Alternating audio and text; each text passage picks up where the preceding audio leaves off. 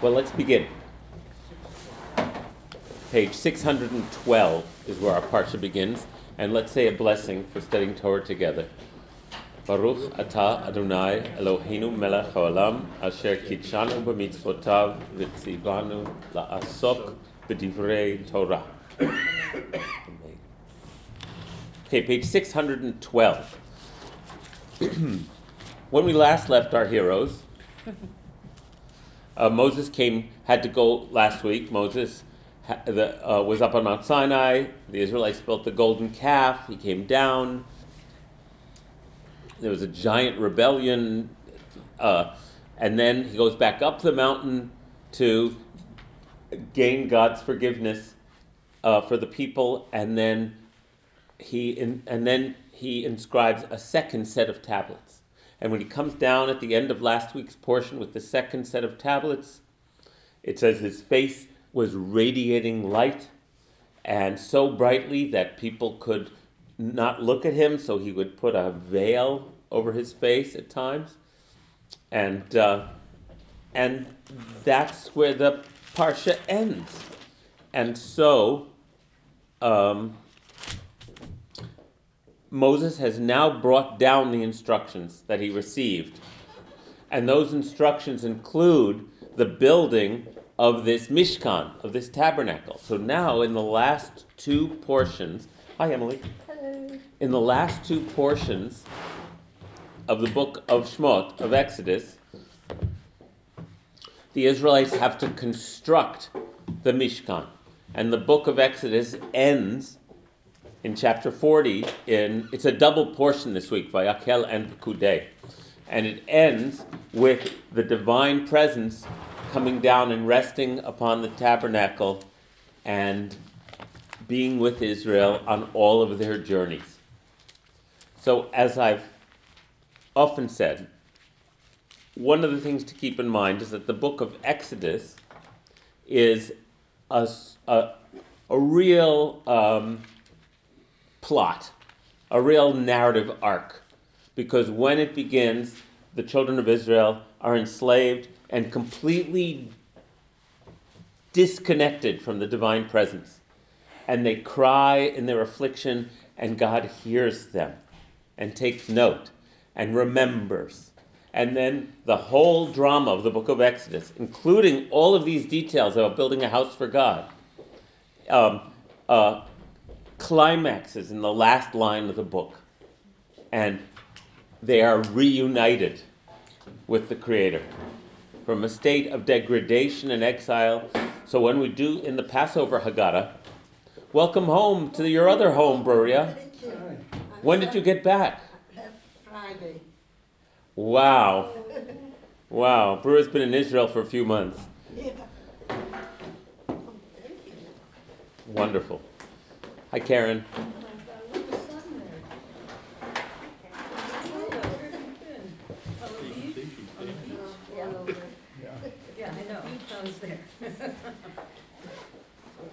So, we're on page 612.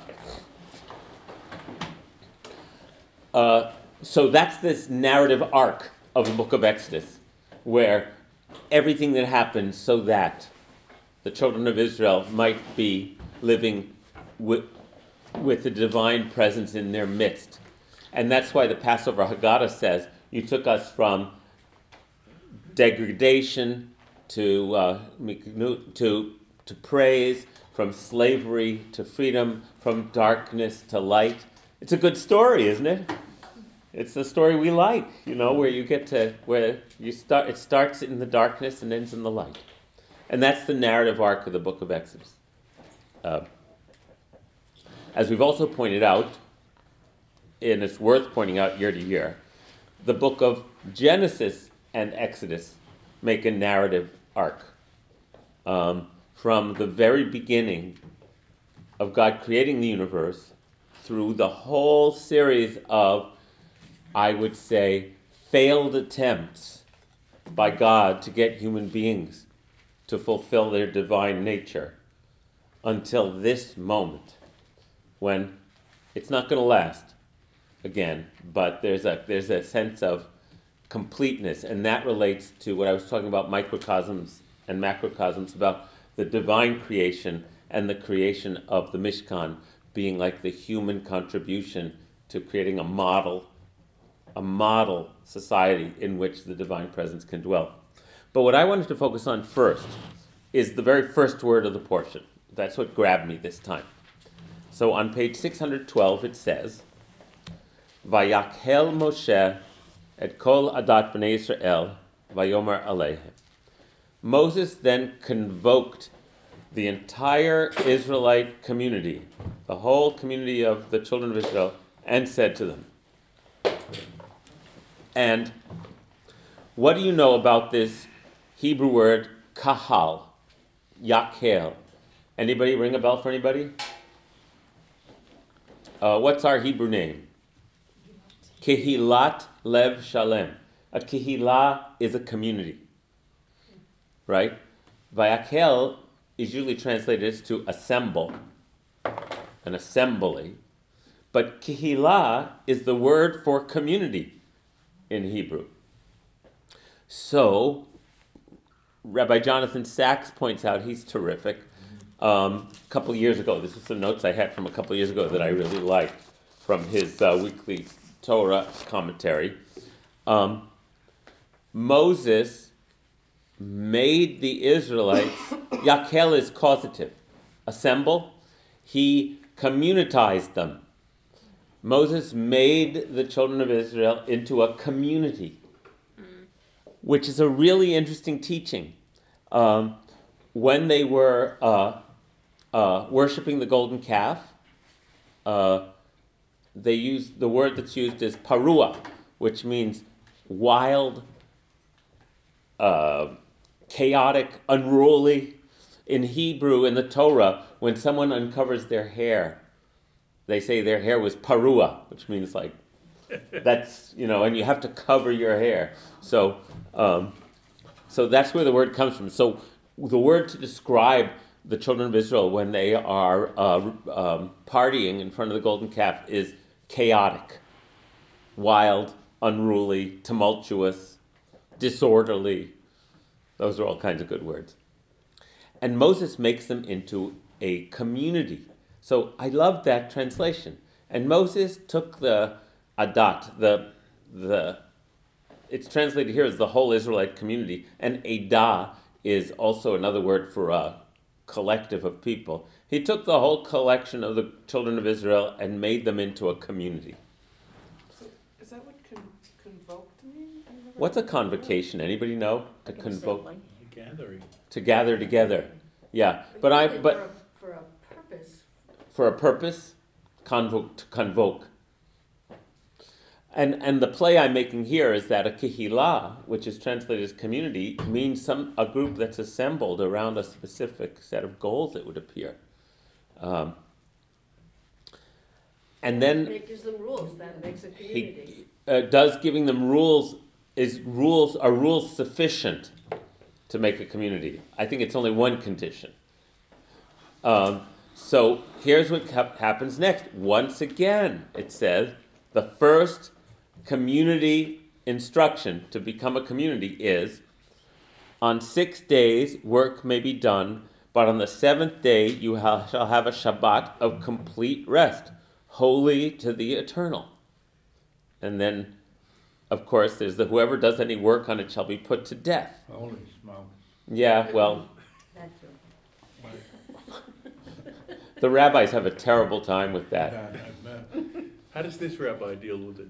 Uh, I, I say it very quietly.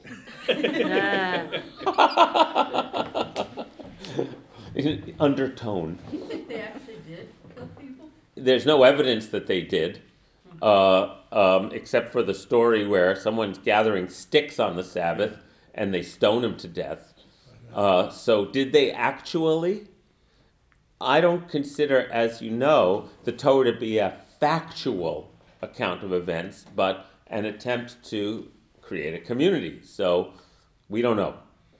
But keep in mind that the inheritors of the Torah, what we call the rabbis, the interpreters and transmitters of the Torah, uh, um, said essentially that was then and this is now, and they absolutely ignored this kind of commandment. But the Hebrew word for death is death. There's It's no getting around. Yumat, death, will will die. Yeah. Not metaphoric. Now, Well, I think we can treat it metaphorically because in the previous instruction about, um, so here's the metaphoric take on it, which I'm not saying is the, uh, Is it, is it, they will die, or? the in this community case, they will them- die. Uh, in another case, it says mot yumat, which means they will certainly die. And it also says they will be cut off from their people. That's But different. it's different. That's than saying different. The Yeah. community has So- to kill them. So we have some license, right. But the reason it gets translated that way is because in another instance where someone is violating the Sabbath late in the Torah, they get killed by the community. So uh, I think the plain meaning of the text is clear, but I think you can also uh, understand it to mean that you will be cut off from your community if you don't have a sacred day and sacred times and sac- and shared, you know, this Right. right? Um, so, and it also says, You shall kindle no fire throughout your settlements on the Sabbath day. Again, the rabbis had a big problem with this. And that's not what I'm aiming for in this talk, but it's worth saying. So, they created a ritual called Shabbat candles, uh, which you light when? Right before Shabbat. Because it says, don't kindle any fire on the Sabbath day. And so the rabbis developed elaborate rules for how to maintain a fire throughout the Shabbat. Because what is this? We should sit in the dark on this beautiful day of rest and be cold? That didn't make any sense to them. Their opponents in the early Middle Ages, the Karaites, said, What are you talking about? It says, Don't kindle a fire. And they refused to follow the rabbinic interpretation. There are still some Karaites in the world today, uh, keeping their lineage alive, though we're all kissing cousins. I mean, it's not like they formed a separate religion. But um, my point there is that the rabbis essentially played pretty loose with this stuff when it seemed like it just didn't seem right to them. But as you know, they couldn't say that out loud, so they would find they would find artful ways to say, well, what the Torah really means is. Do you follow what I'm saying? Yeah.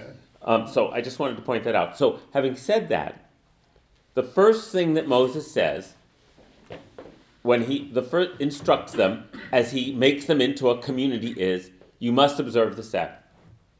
So that's nice uh, to think about. How how is having a Shabbat of complete rest a way that makes you a community? Now it's not a tricky answer necessarily, but I want to point it out. Uh, Huh? You hire a Shabbos goy. That comes much later. Well, we um are we uh I I remember growing up we have a had a bungalow have a bungalow colony in Sullivan County, and we rent to the Orthodox. Uh, we were conservative growing up, and uh, they taught us that the the to- the day of rest isn't so much of rest but one of study as well. Um, uh, interconnection with God, uh, Hashem. Um, that it's it's a time not just to stop but to refocus on the spiritual and that's That is how correct. we and that's how we bond And as we were we were talking last week in Ki Tisa, where it says, on the seventh day God rested and was yinafash, was had had his God's spirit renewed, and so the purpose of Shabbat is to have your spirit restored and renewed, right? Not just to kick back. That's not right You know, it's a day to stop your labor so that you can have your spirit engage in activities in which you are spiritually renewed. And that would have i think a big impact on a, a communal experience especially since it's um, uh, more from to to to act from your heart some like the tree of life instead of the tree of knowledge of good and evil i don't know for me Mhm, Right, right. On Shabbat, you transcend the tree of knowledge of good and evil and you sit by the tree of life. That's right. and you simply imbibe it. And So that that, you can and that go- would help create, a, I'm sorry to interrupt. Please. Create a community, communal, uh, hmm a society, uh, belonging even stronger than any other type of gathering. That's right.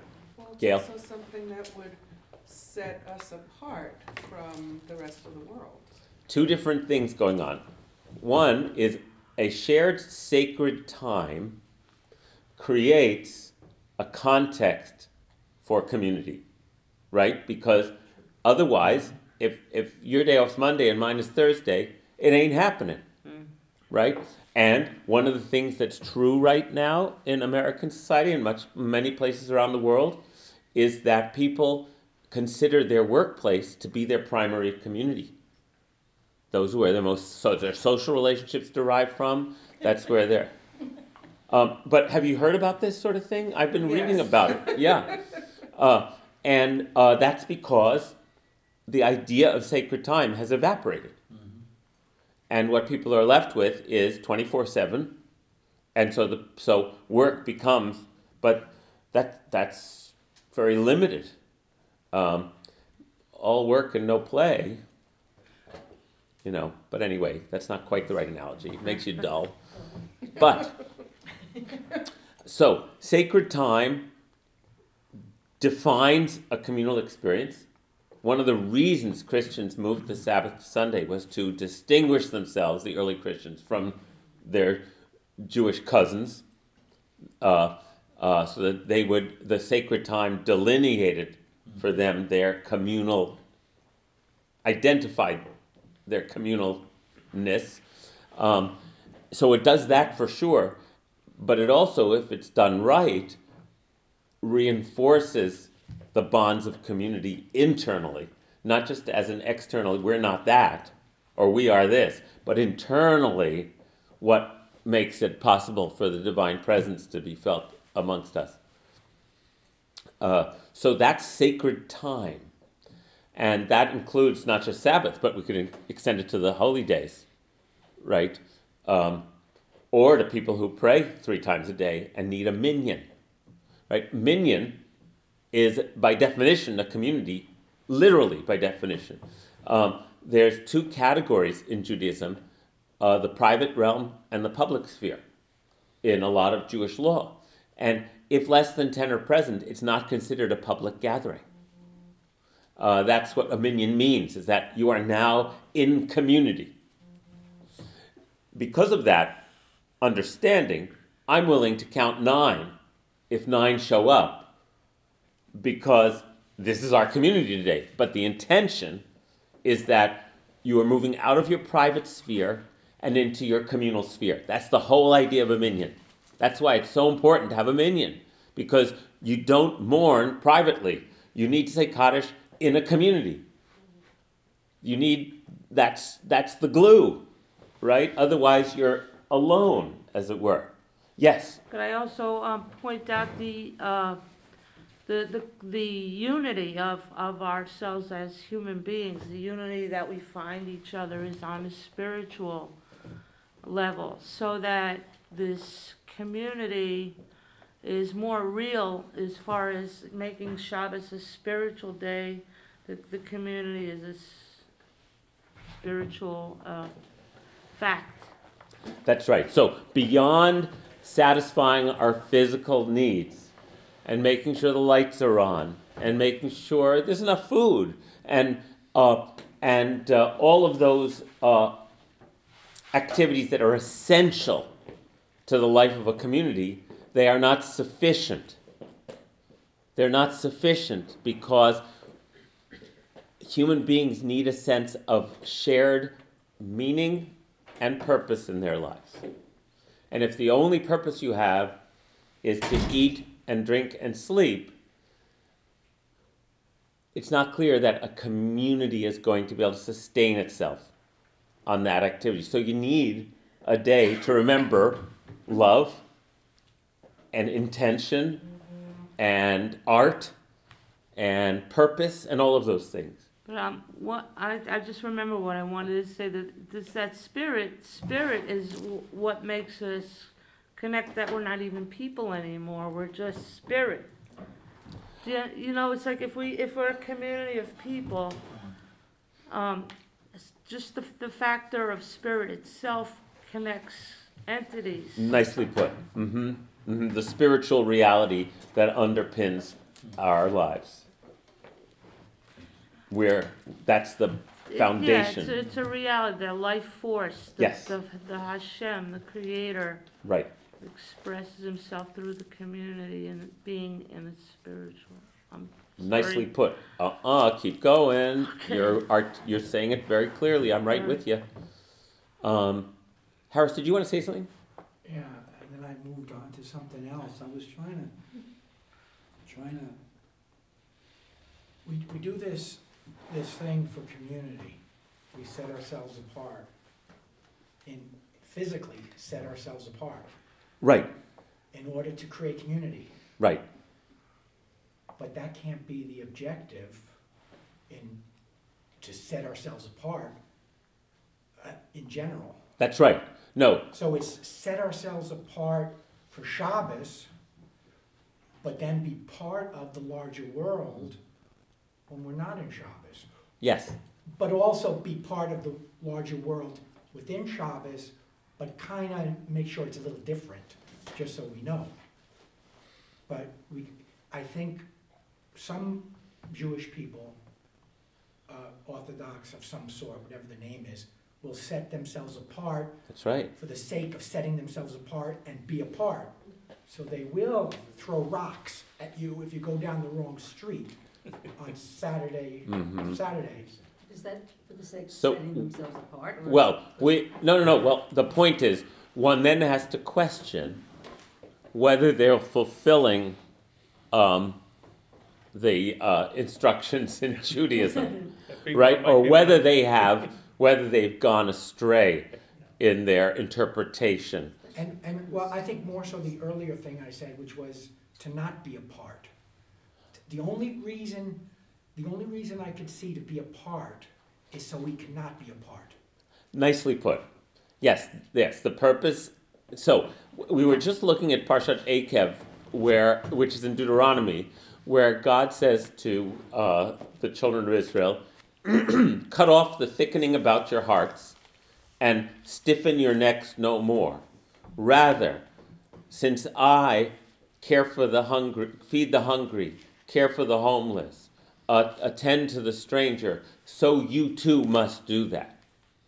So then the purpose of the community is to give us a place to soften our hearts and unstiffen our necks so that we can offer ourselves to the world. Okay, Right? So I'm right with you. Yeah, I'm right with you. Yes. Very short, um, another thing about being, um, in spiritual, uh, consciousness during Shabbos is not only to set us apart from the world, but to also, uh, again, unite us as spiritual beings with other humanity, which are also spiritual beings. Ah, so beautiful. that on Shabbos, we're, we're not sep- yeah, we separate, but when we're actually communing with all of humanity on that day. Beautiful. You, you heard what she's saying. I'm spacing out. Oh, okay. Uh, it's right on track. It's that in addition to what I just said, um, the purpose of Shabbat is for us to tap our spiritual nature. When we tap our spiritual nature, we become aware of our connection to all. So that the purpose of setting aside sacred time is to create a container that is safe and holy in which we can remember that universal nature that we have so that when we go back to our work, we're bringing that awareness with us that again connects us to everybody. And the stranger, the stranger, being good to the stranger. All of it, being good to the stranger, absolutely. What's remarkable is that people uh, are able to do that, I guess you too, but I'm thinking, I have a different image, every week for 50, 60, 70 years. I mean, when I see someone in, uh, who's dressed up at 4:30 and the sun's going down at 5:30 and they're going to get their stuff and they're shopping and, and they're rushing and they're rushing, I feel uh, the energy not just they're rushing, but they're rushing for a purpose. I feel to be honest, I feel left out. I don't wanna be part of that, but I feel left out this adrenaline rush. Um, so. it- And it's getting ready for another event we have in a little while. Does she want some help with that table? Thanks, Anna. Anna, is there another table you need? No, we only need one. Um,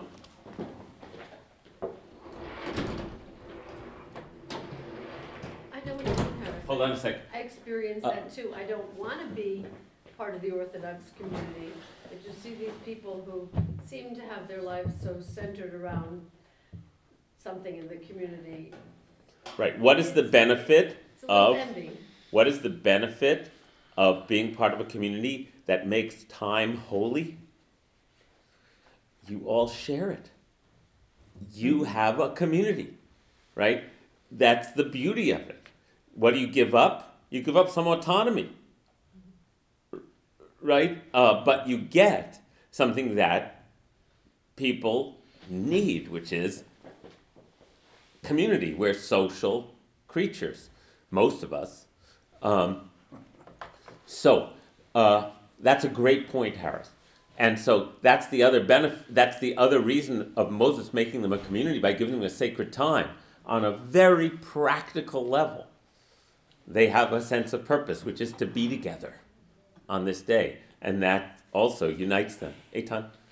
So if, um, so I really like the idea here that the first thing that's done is the creation of space and time and kind of delineating that, and that's what makes them a community. I guess the, my question is, before this, and there's a good chunk before this, if that is what makes them a community, then what, what were they before that? Like what distinguished, what defined them as a group?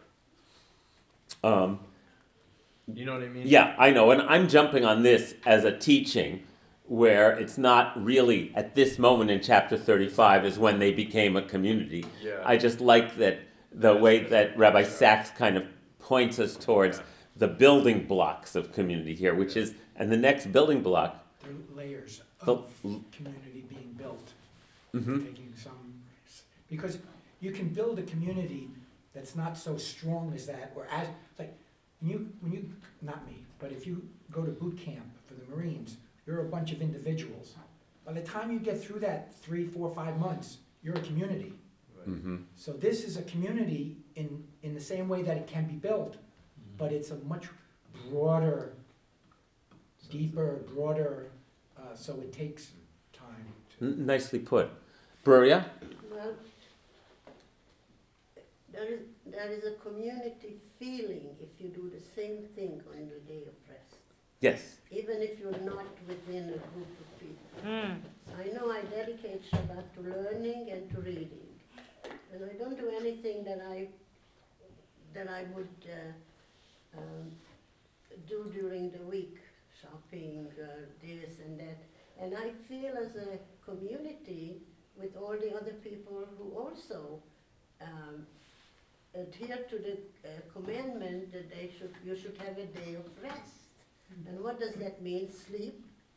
That's natural, you need it uh, for sustenance, but to actually be busy with, with spiritual activity when you know that all the Jews over the world take Shabbat as a day of rest and learning.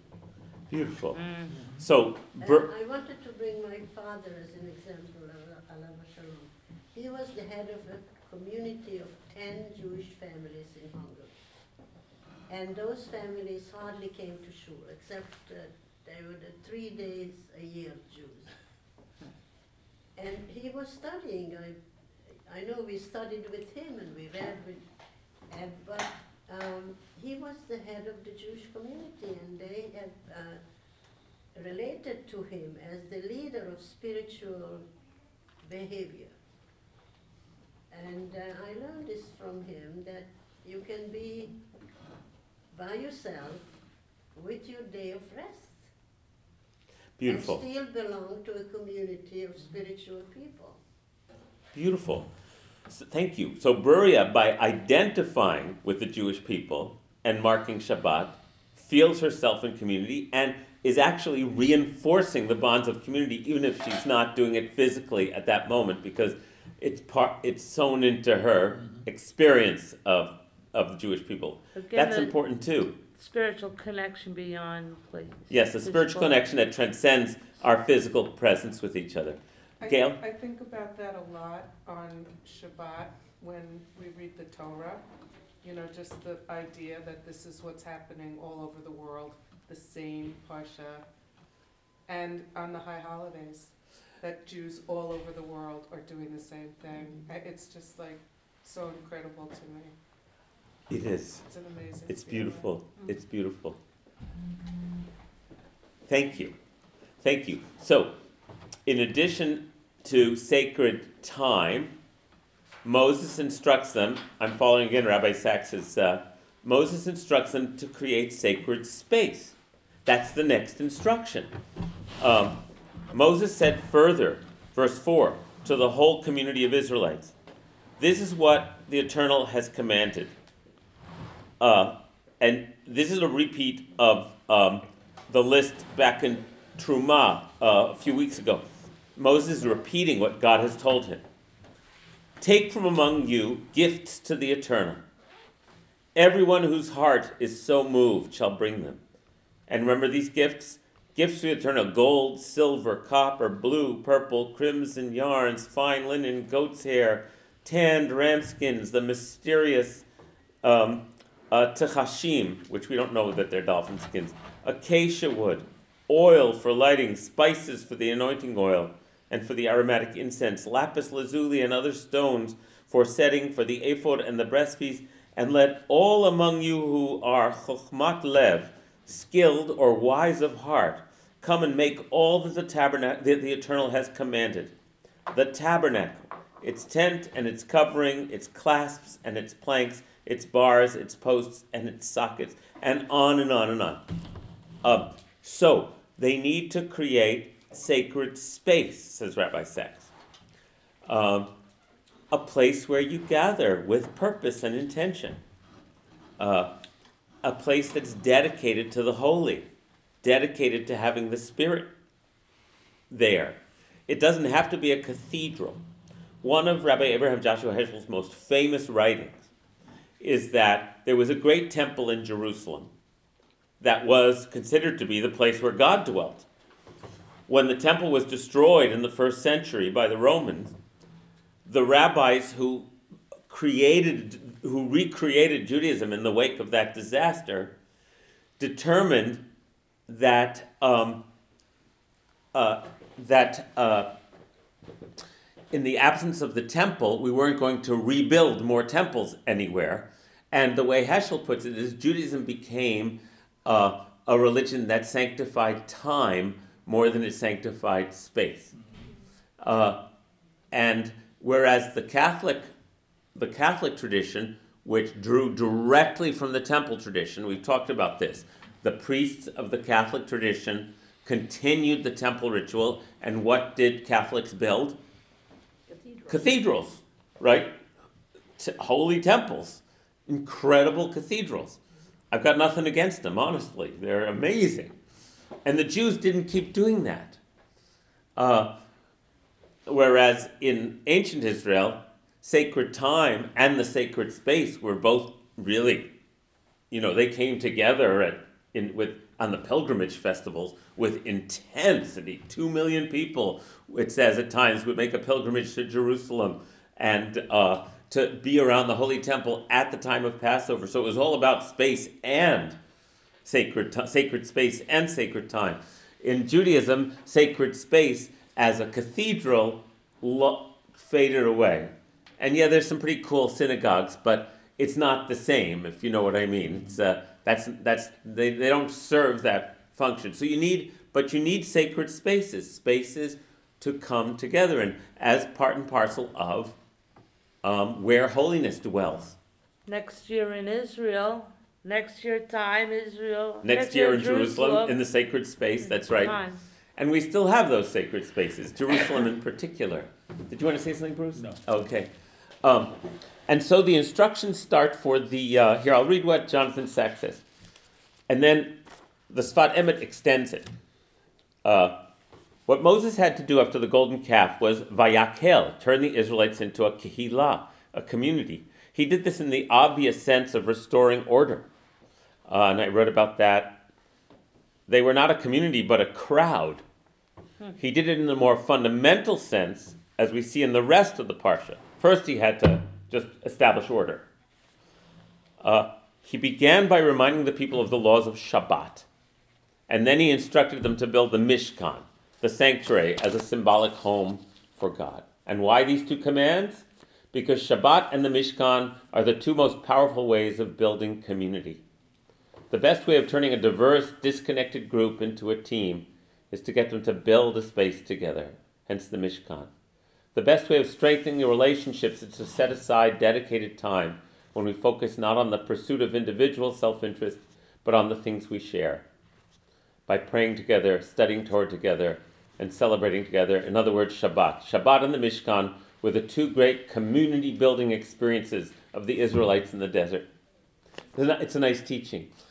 For some reason, I'm remembering when I was a kid, um, when my suburb felt like a community and all came together around Thanksgiving Day parade and uh, um, the fireworks at the high school uh, by the JC put on by the JCs on July 4th, and uh, you know there we had a there was definitely in 50 years ago and longer a stronger civic bond. Um, It still happens. You don't live in Kingston, I was gonna say. Yeah. You know, it's a football, a home football game. Okay. Okay. So yes, high school foot. Saugerties, Fourth of July, and when we, it's a number of years already, but when we all got together to build the playground at the elementary school. Yep. it's Before your time, but wow, that Just was- before my time. before It was time. brand new when I got here. Yeah, that was a great, and we did the same thing in Saugerties. We Right. built the- we built the Building playground. something together, figuratively or literally. Not in Queens. So, Not in Queens. Yeah. Yeah. so the building, maybe, it, it's, it's symbolic, but it's not much to it. It's, it's only a, a symbol. It's just a symbol. It's, there's nothing holy about the bricks or the lumber. There's nothing holy about the place. It's just, was a tool for people to put their energy, their force, and come together with. That's right. That's right. It's a destination. It's a focus. It's a. hmm It's like the one from the uh, Islam class. The box, the hollow box. Oh, the hollow box, the Kaaba in Mecca. That's, That's just. difference. It's a box, right? What makes a place a sacred space? A sacred People space. The people who are making it. That's right. And that's right. People who come after who want to look at it as a sacred space, but is it uh, enough? Okay, yeah, so I think of it most practically as you need sacred times when people are going to get together to remember wh- why we're doing this project together, but you also need a place for people to get together in that the community maintains for that purpose.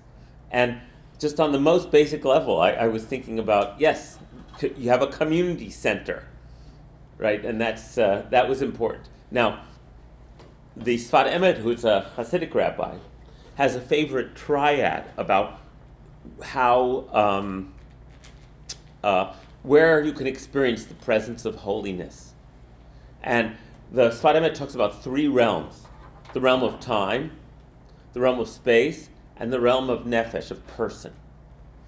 Um, the, and, and that's the Sfat Emet, one of his favoriteest things to talk about. And he will say, so in, in Vayakel, space, the time is Shabbat, right?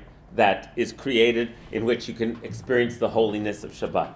The space is the Mishkan, but you have to add the experience of the person. Uh, otherwise, as we were saying, it's just a box or it's just a day.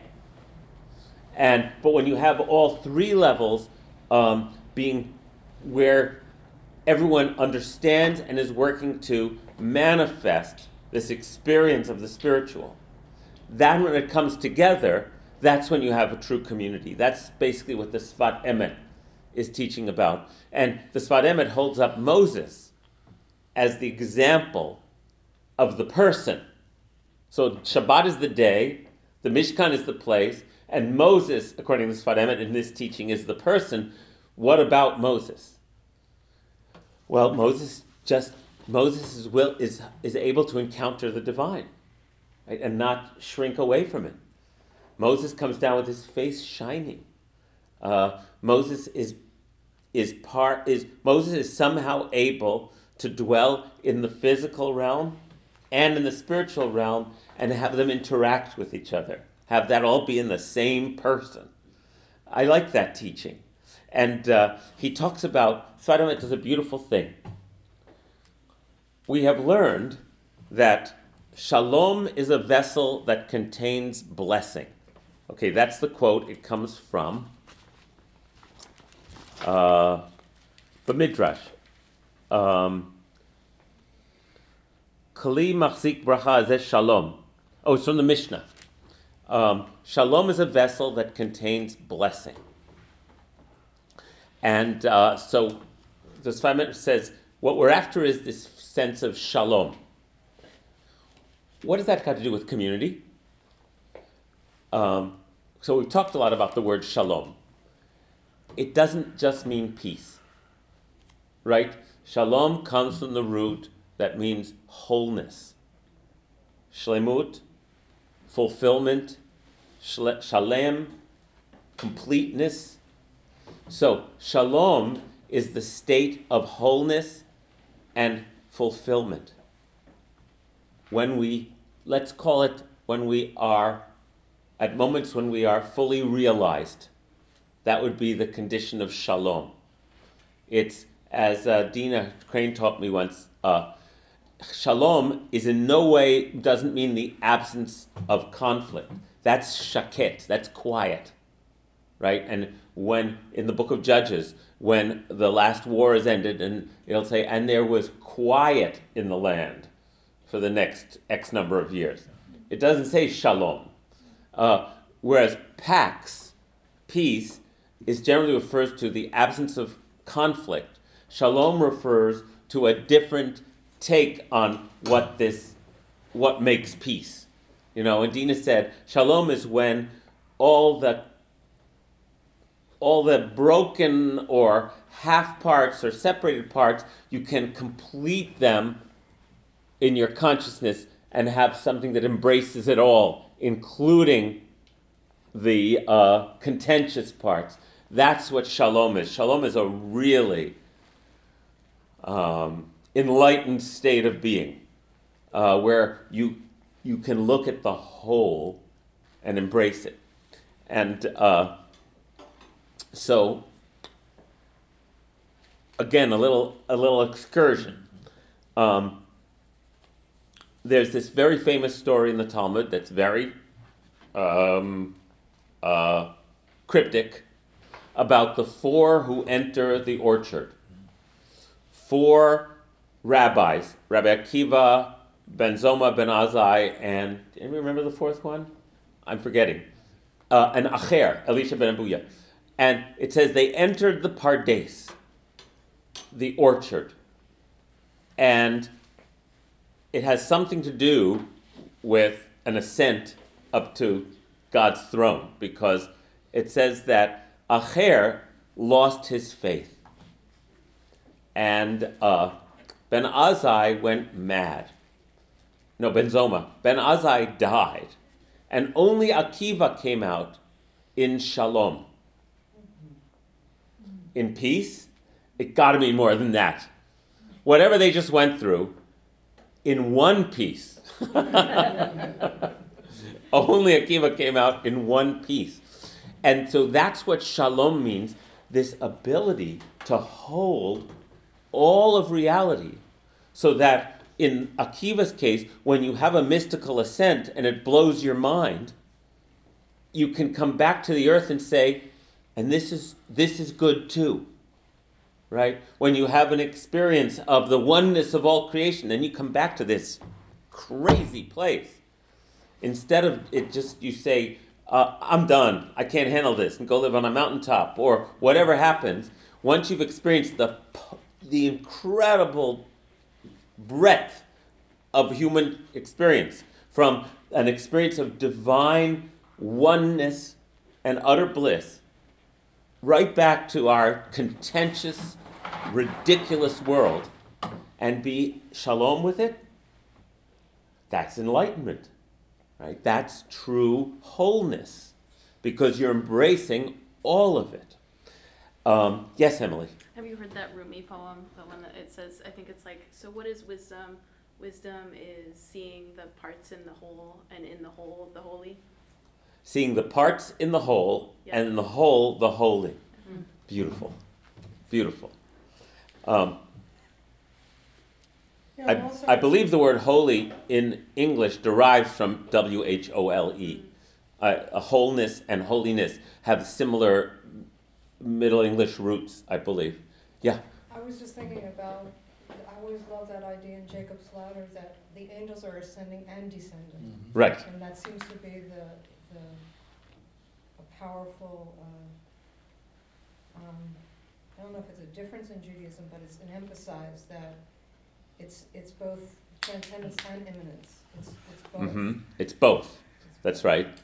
Ascending and descending. So, mm, with that understanding of shalom. Oh, yes, Gail, please. I think it's, it's also seeing that in the contradictions on this plane of reality, that that too has a wholeness. It's not just a transcendent wholeness, it's the mm-hmm. wholeness Right. of all of this. It's the parts that Oh, right. But what I was trying to express is that the the the contentiousness and conflict and brokenness.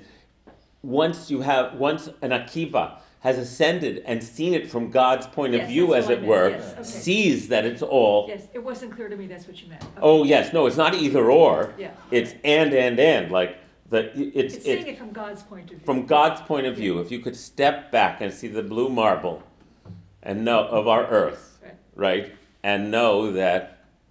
Well, there was that song that Julie Gold wrote. You know, from a distance, the world looks blue and green, and the snow-capped mountains white, and it's just about that. That song. Um, yes. I have a question. Okay, now, we're talking about, um, uh, um, uh, elevated consciousness, uh, and spirituality, and it coming from a holy place, a holy, uh, space, um, internally, uh, and then coming back to the, uh, everyday realm and being able to, um, embrace the everydayness as part of the holiness, as seeing Right. holiness. Okay, the question now, the everydayness of our of our world um, it contains a lot of chaos, and it, like this similar question I asked you earlier about negativity and evil. And we have to embrace that that's part of existence, but we're also supposed to be holy. And in order to separate your space and time and make it holy, it, it does not incorporate evil, but it, it, it can accept it without incorporating it. Can you please explain?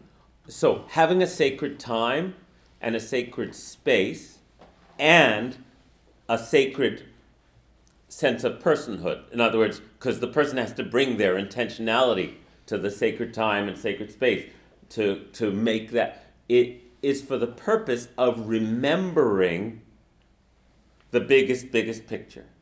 So that when you go out into the world and you encounter brokenness and darkness, you remember you don't go after it as something to attack but you don't shrink from it and you don't say it's okay it's like it's like when i'm work i know this best from working with little kids when a little kid and i get better at it with adults the older i get my adh limit of people i'm not scared of keeps getting higher um, but i'm but when i worked with kids for all those years I was very, I was great at it, and I was really one of the things I was really good at was interrupting their beha- negative behavior without attacking them.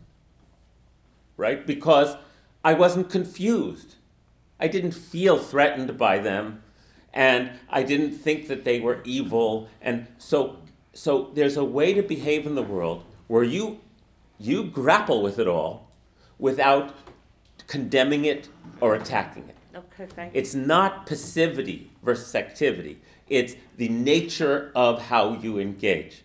Does that make sense? Yes, perfectly. Thank Yeah, that's- a lot about this concept of intentionality, and I was wondering if there were any rabbinic teachings um, that addressed it. Lots.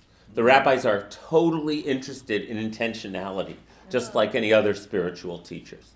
And the Hebrew word is kavanah, which we've encountered before. Kavanah means your intention. Lechaven literally means to aim. So it's your intention, your aim. And I don't want to go in great depth right now, but it's a central concern of the rabbis. How do you bring intentionality into your activities in the world? If you don't bring intentionality, the the default is um, like whatever's on TV. It- it- I don't know what the right word I'm looking for. Mindlessness. Hmm? Mindlessness. Mindlessness, mindfulness versus mindlessness, and uh, it's there's no neutrality. Mindlessness leads to problems. So you can have unconditional love without, and then that that way you're not attacking. Right, wrong- unconditional love, but also inner power. Right. Love is powerful.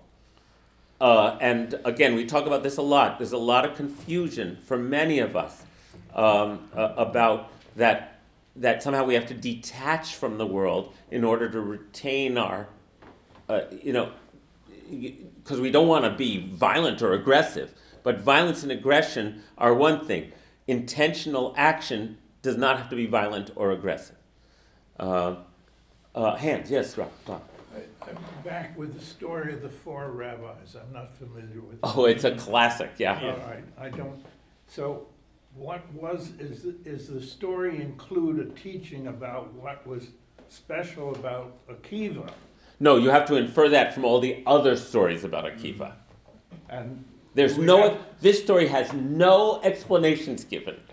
do we know about the other three rabbis who didn't have it? Yes, And are there stories about? lots. It's I- really fun to, ex- it's really fun to explore that story and then explore all the other stories about those characters. They're, they're some of the most fleshed out uh, character, uh, rabbinic characters in the Talmud. Wonderful. It's missed- wonderful missed- stuff.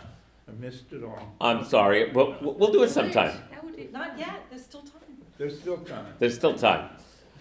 Right, we have like 15 minutes. No, uh, Bruce. No, no, Uh, uh, Harris. You mentioned intentionality, Yes. very, very, very important. Not, not to go back too far in, in what we're doing, but you, you, you mentioned that we were told to, to build a mishkan, mishkan? Mishkan, which means a dwelling place for God. That's what it means. Was the intentionality being told to build it? Was it to be told to get a roofer, get a contractor, get a mason? Or was it for the community, the three-year-old, the seventy-three-year-old, the handicapped, the architect, the, the wise mind? Who was gonna build this? You are awesome, Harris. That is just great. That's the perfect segue. Everybody. Everyone whose heart is willing. Heart willing has to, as opposed to a um, enforced um, surtax, that's not going to build this Mishkan. It has to be gifts of generous free will by people who have each skill needed. So I think it's a perfect segue to read this, read the text. That was perfect. Um, but I, I just want to I want to um, uh, summarize what I said before. Uh, so in the Sfat take on this, expanding on Rabbi Sacks, I don't know if they were in conversation. I mean, they're 100 years apart, but uh, Sacks might have been reading Sfat Emet. Um, it takes Moses offers three communitizing um, uh, principles. One, sacred space, time, that's going to create a community, vayakel. Two is creating a sacred space in a certain way with intention. And three is how you are in, the, in that community. And Moses offers himself as the example. right? Not that he's doing that as here, watch me. Moses is, in for the Sfat Emet, Moses is the example of the way a person must, must uh, embody themselves in order to manifest sacred space and sacred time. So that's what we've gotten so far. So now, yes. Except, uh, the- doing the space, the Mishkan is the example of what a community does. Exactly. Because we, we didn't, we didn't touch on the community as part of the three. The community, the way the community, Where does it fit into? Does it fit into building the Mishkan? Or does it fit into an example of Moses that now you're the community? Or is it both? Or is it all three? all three. Okay. L- Let's go on and then you'll see. So, verse 10, because the way you expressed it was perfect. And anyone who knows Hebrew, uh, you've heard me teach this before, but the way the Bible is constructed uh, li- um, literarily is the one word gets repeated over and over in certain passages, like a, um, a theme or a bell that just rings over and over again. Like a hashtag. and that word is lev in this portion. Lev means heart. So, verse 10 begins, V'chol chacham lev, and all who are wise of heart. Now, our translator, again, in their effort to be um, accurate in English or whatever, said, and let all among you who are skilled. No, No, wise of heart, okay? that's so different. I know, I know. Come and make all that Hey Vav has commanded. The tabernacle, its tent, and its covering, da da da da da da da da. I'm just going to skip that part and go all the way to verse 20. So, the whole community of the children of Israel left Moses' presence, and everyone who excelled in ability and everyone whose spirit was moved came. Okay, that's true. But Vayavu kol ish asher nisa'o libo, whose heart was uplifted. That's what it means. V'chol asher nadava rucho, whose spirit was generous.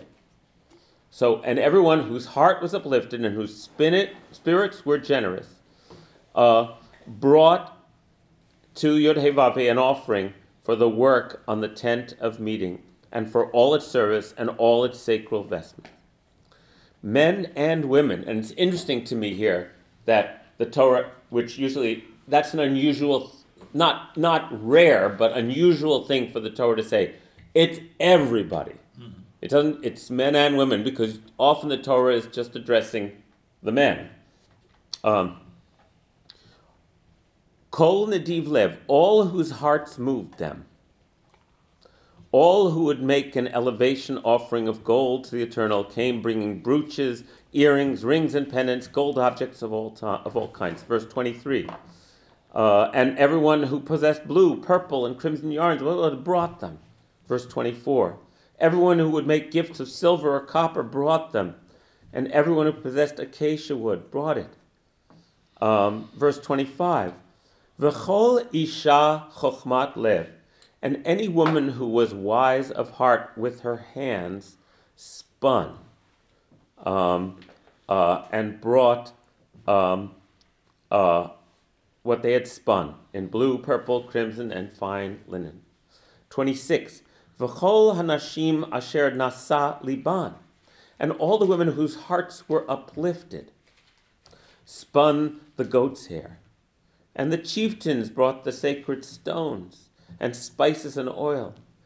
And then, verse 29 Thus the Israelites, every man and woman, asher nadav libam, whose hearts moved them, uh, to bring anything for the work that the Eternal, next page, had commanded them through Moses, brought it as a nidava ladonai, as a free offering to Yud And Moses said to the Israelites, See, look, Has singled out by name this guy named Bitzalel, which we've talked about other years. The name is very significant. It means in God's image. His name means in God's image. Uh, son of Uri, son of Hur, of the tribe of Judah. And and he has filled, endowed him, and he has filled his spirit. He has been filled with this divine spirit of chokhmah, tvuna, and da'at, of wisdom, ability, and knowledge in every kind of craft. Lachshov machshavot. Now, it says here, making designs. Uh, anyone know what machshava is? It's a thought. Lachshov is to think. You know, this is kind of like the um, the scarecrow. Lachshov machshavot. In other words, to be able to envision the designs. So, Harris, just to get to your question, it's like you read, you were just telling us what was going to happen next. I didn't read this, so I would waste your time. I, that's what came to mind. Well, that's why that's why I like when you say stuff. But I, like, I, I, I, I wasn't able to pay close attention. Did it also have people in here that weren't convinced, that weren't so, so inclined? it doesn't mention them. What about sad people? What about Right. people with mental illness? What about? Right. Well, hopefully, They all, they all came and pitched in, I assume. well, here's what I imagine: only the people whose hearts moved them. However, take a look at what it says in um, uh, verse. Um, well, let me jump ahead a little bit. Uh, uh, in verse, okay, verse uh, 2, down below. Moses then called Betzalel and Oholiav, and every ish chacham lev, every person wise of heart, whom the Eternal had endowed with skill uh, in their heart, with wisdom in their heart. Everyone whose heart was uplifted. Look, verse 2. Let me translate from the Hebrew. And Moses called Betzalel and Oholiab, and every person who was wise of heart, to whom God had, been, had given them wisdom in their heart, everyone whose heart was uplifted, to draw near to the sacred work of making this Mishkan. So who didn't? It doesn't say who didn't, but I have a, Who didn't he give that to? That's, Uh, right. So uh, let me talk about that in a minute, because I have a couple of traditional answers that I can give you. Um, they took over from Moses all the gifts that the Israelites had brought for the holy building of this Mishkan, and they brought and continued to bring morning after morning. And all the artists and all the wise makers who were engaged in the building of the sanctuary came from the task that they were engaged in. And they said to Moses, The people are bringing more than is needed for the tasks entailed in the work that the Eternal is commanded to be done. And Moses thereupon had this proclamation made throughout the camp Let no man or woman make further effort toward gifts for the sanctuary. So the people stopped bringing. Their efforts had been more than enough for all the tasks to be done. So, this is the imagery. This is how you build a sacred space by people giving freely, so much so that you say, That's okay, we have enough. We have more than enough. Anything else won't create, according to this text, the space in which God's holy energy can dwell. It has to be coming from this heart space. And the heart space includes all of our skill, all the endowed skills we have, and our hearts. It's a beautiful image. So, the teaching about, so what about the, the folks who were, you know, that question? So I, People on the fence. right. And there was people on the fence. I, I Huh?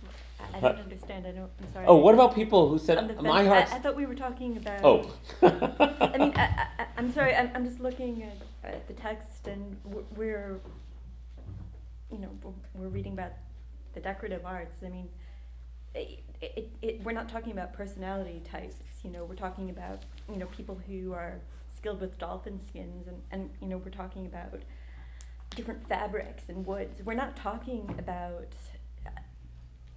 uh, different ways of comportment. People who are you know mentally ill or Well, on he- the fence. You know, it, it, Right. So, but the, the question, I agree. And the there's a story that there are all these when you follow all the instructions, there are all these tent pegs that have to be made. Tent pegs, hundreds of them. Because this is a portable structure.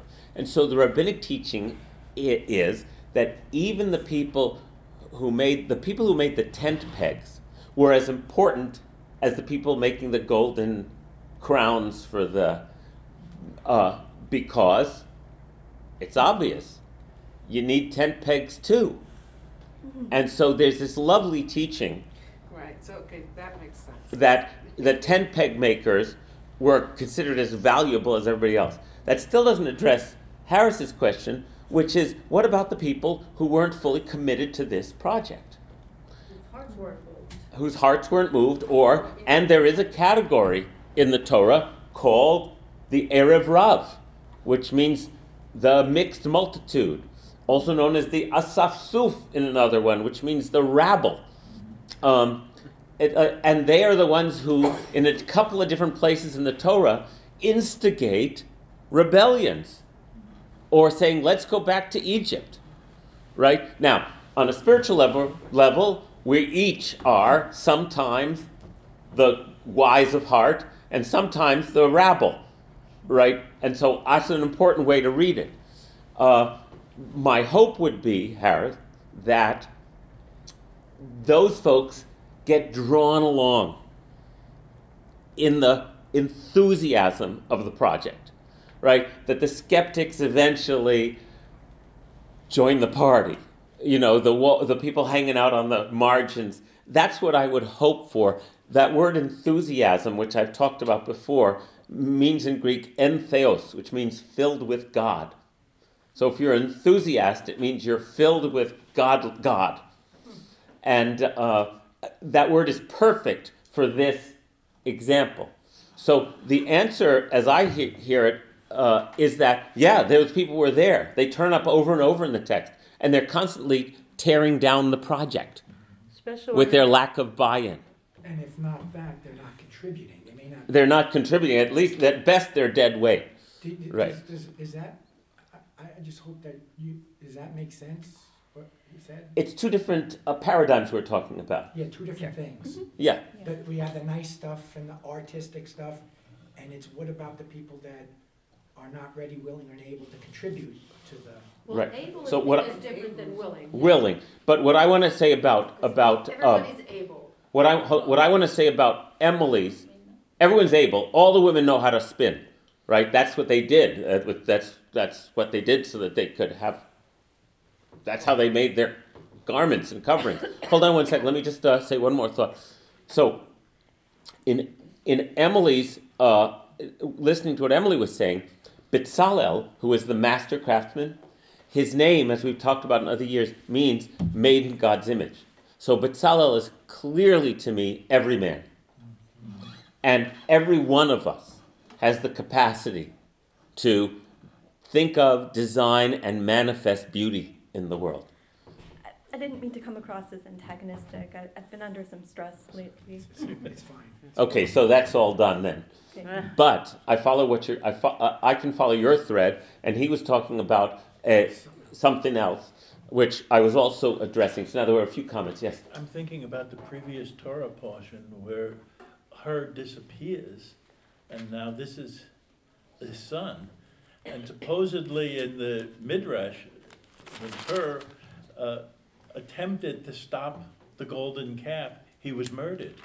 And so we oh, have. Oh, right. Oh, I'm not going to get to comparison talk here. about that today. I, I wish He's I. never heard from again. I'm not going to get to talk about that today. And this is his son. That is a really rich mo- vein that we could. It's Go ahead. Aaron's excuse, I didn't want to get murdered. I know, I know. We're not going to be able to cover that But today. there- I think But Bob wanted to say something. Oh, Yeah. If we don't, if the Hebrew stresses uh, wise of heart Yes, rather than the word skilled, right. then it seems to me we all have the ability to be wise of heart. Yes. So if you stress that part of the translation, it's not a story about whether you're spinning or know how to spin or not.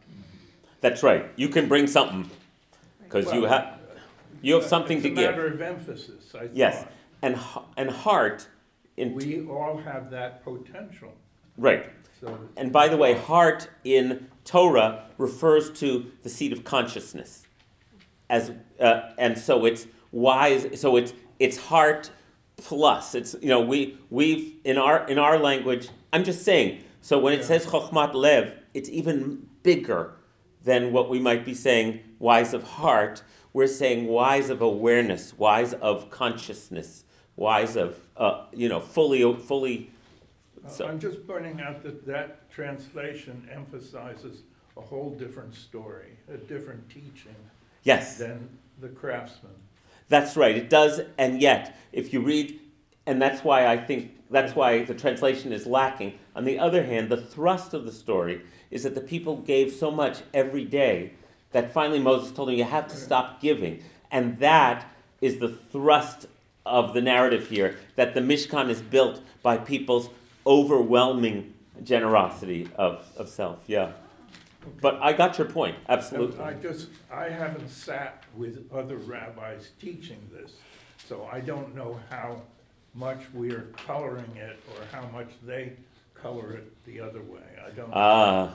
so I'm just curious. Well, there's a whole Betzalel society that is a, is uh, named that for uh, Jewish craftspeople. I see. Yeah, because it. So the answer is once again both. Both. Yeah, yeah. Okay. Diane.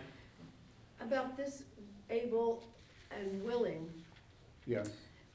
going back to what we read previously, you have to observe the Sabbath.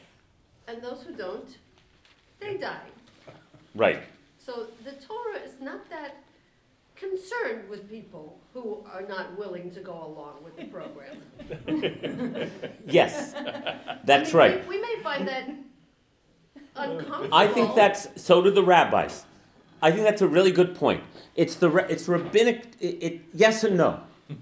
yes, yes and no because rabbinic teaching has so many stories about how the lulav and the etrog make up the four kinds of of Jews, right? The lulav, the the etrog smells good and tastes good. That's a Jew who has good deeds and studies Torah. And the lulav, uh, you can eat hearts of palm. That's someone who has good deeds, not so much Torah. And the myrtle has a great fragrance, and that's a Jew who studies Torah but not so much good deeds. And the the willow has neither good taste nor good smell, and that's that kind of Jew who has not good deeds. But the rabbinic teaching is you hold them all together, and that's where God's presence is.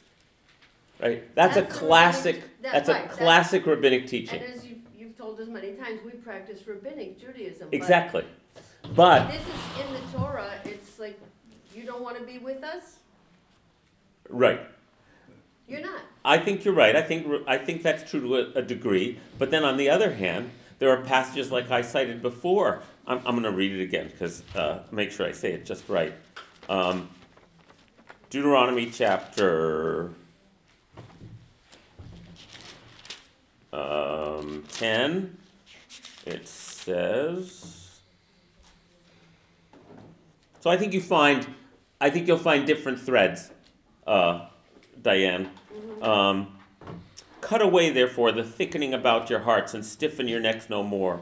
For the eternal your God is God supreme and Lord supreme, uh, who shows no favor and takes no bribe, but upholds the cause of the fatherless and the widow, befriends the stranger, provides food and clothing. Therefore, you too must befriend the stranger, for you are strangers in the land of Egypt. I mean, what are you going to say? It's got both, I think. It's got both, and, Yeah. but, but I think the message of that is, you get chance after chance after chance, you get a second, third, fourth, an infinite number of chances to, Join in to join in, to get with the program. right, Right, and I think that's true in general, i- in real life too. Yeah. I mean, finally, you have to buy a ticket, you know, or you don't get into the game, into the uh, the stands. Yeah, it's Yeah. true.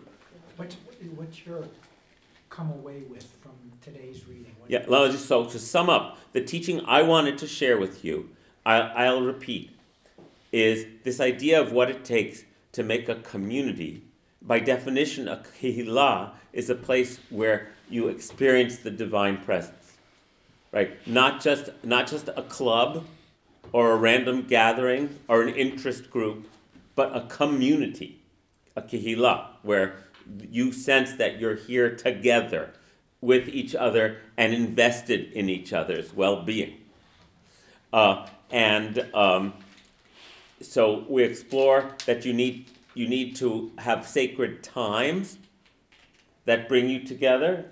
You need a sacred space and activity that binds you together, and you need a willing heart.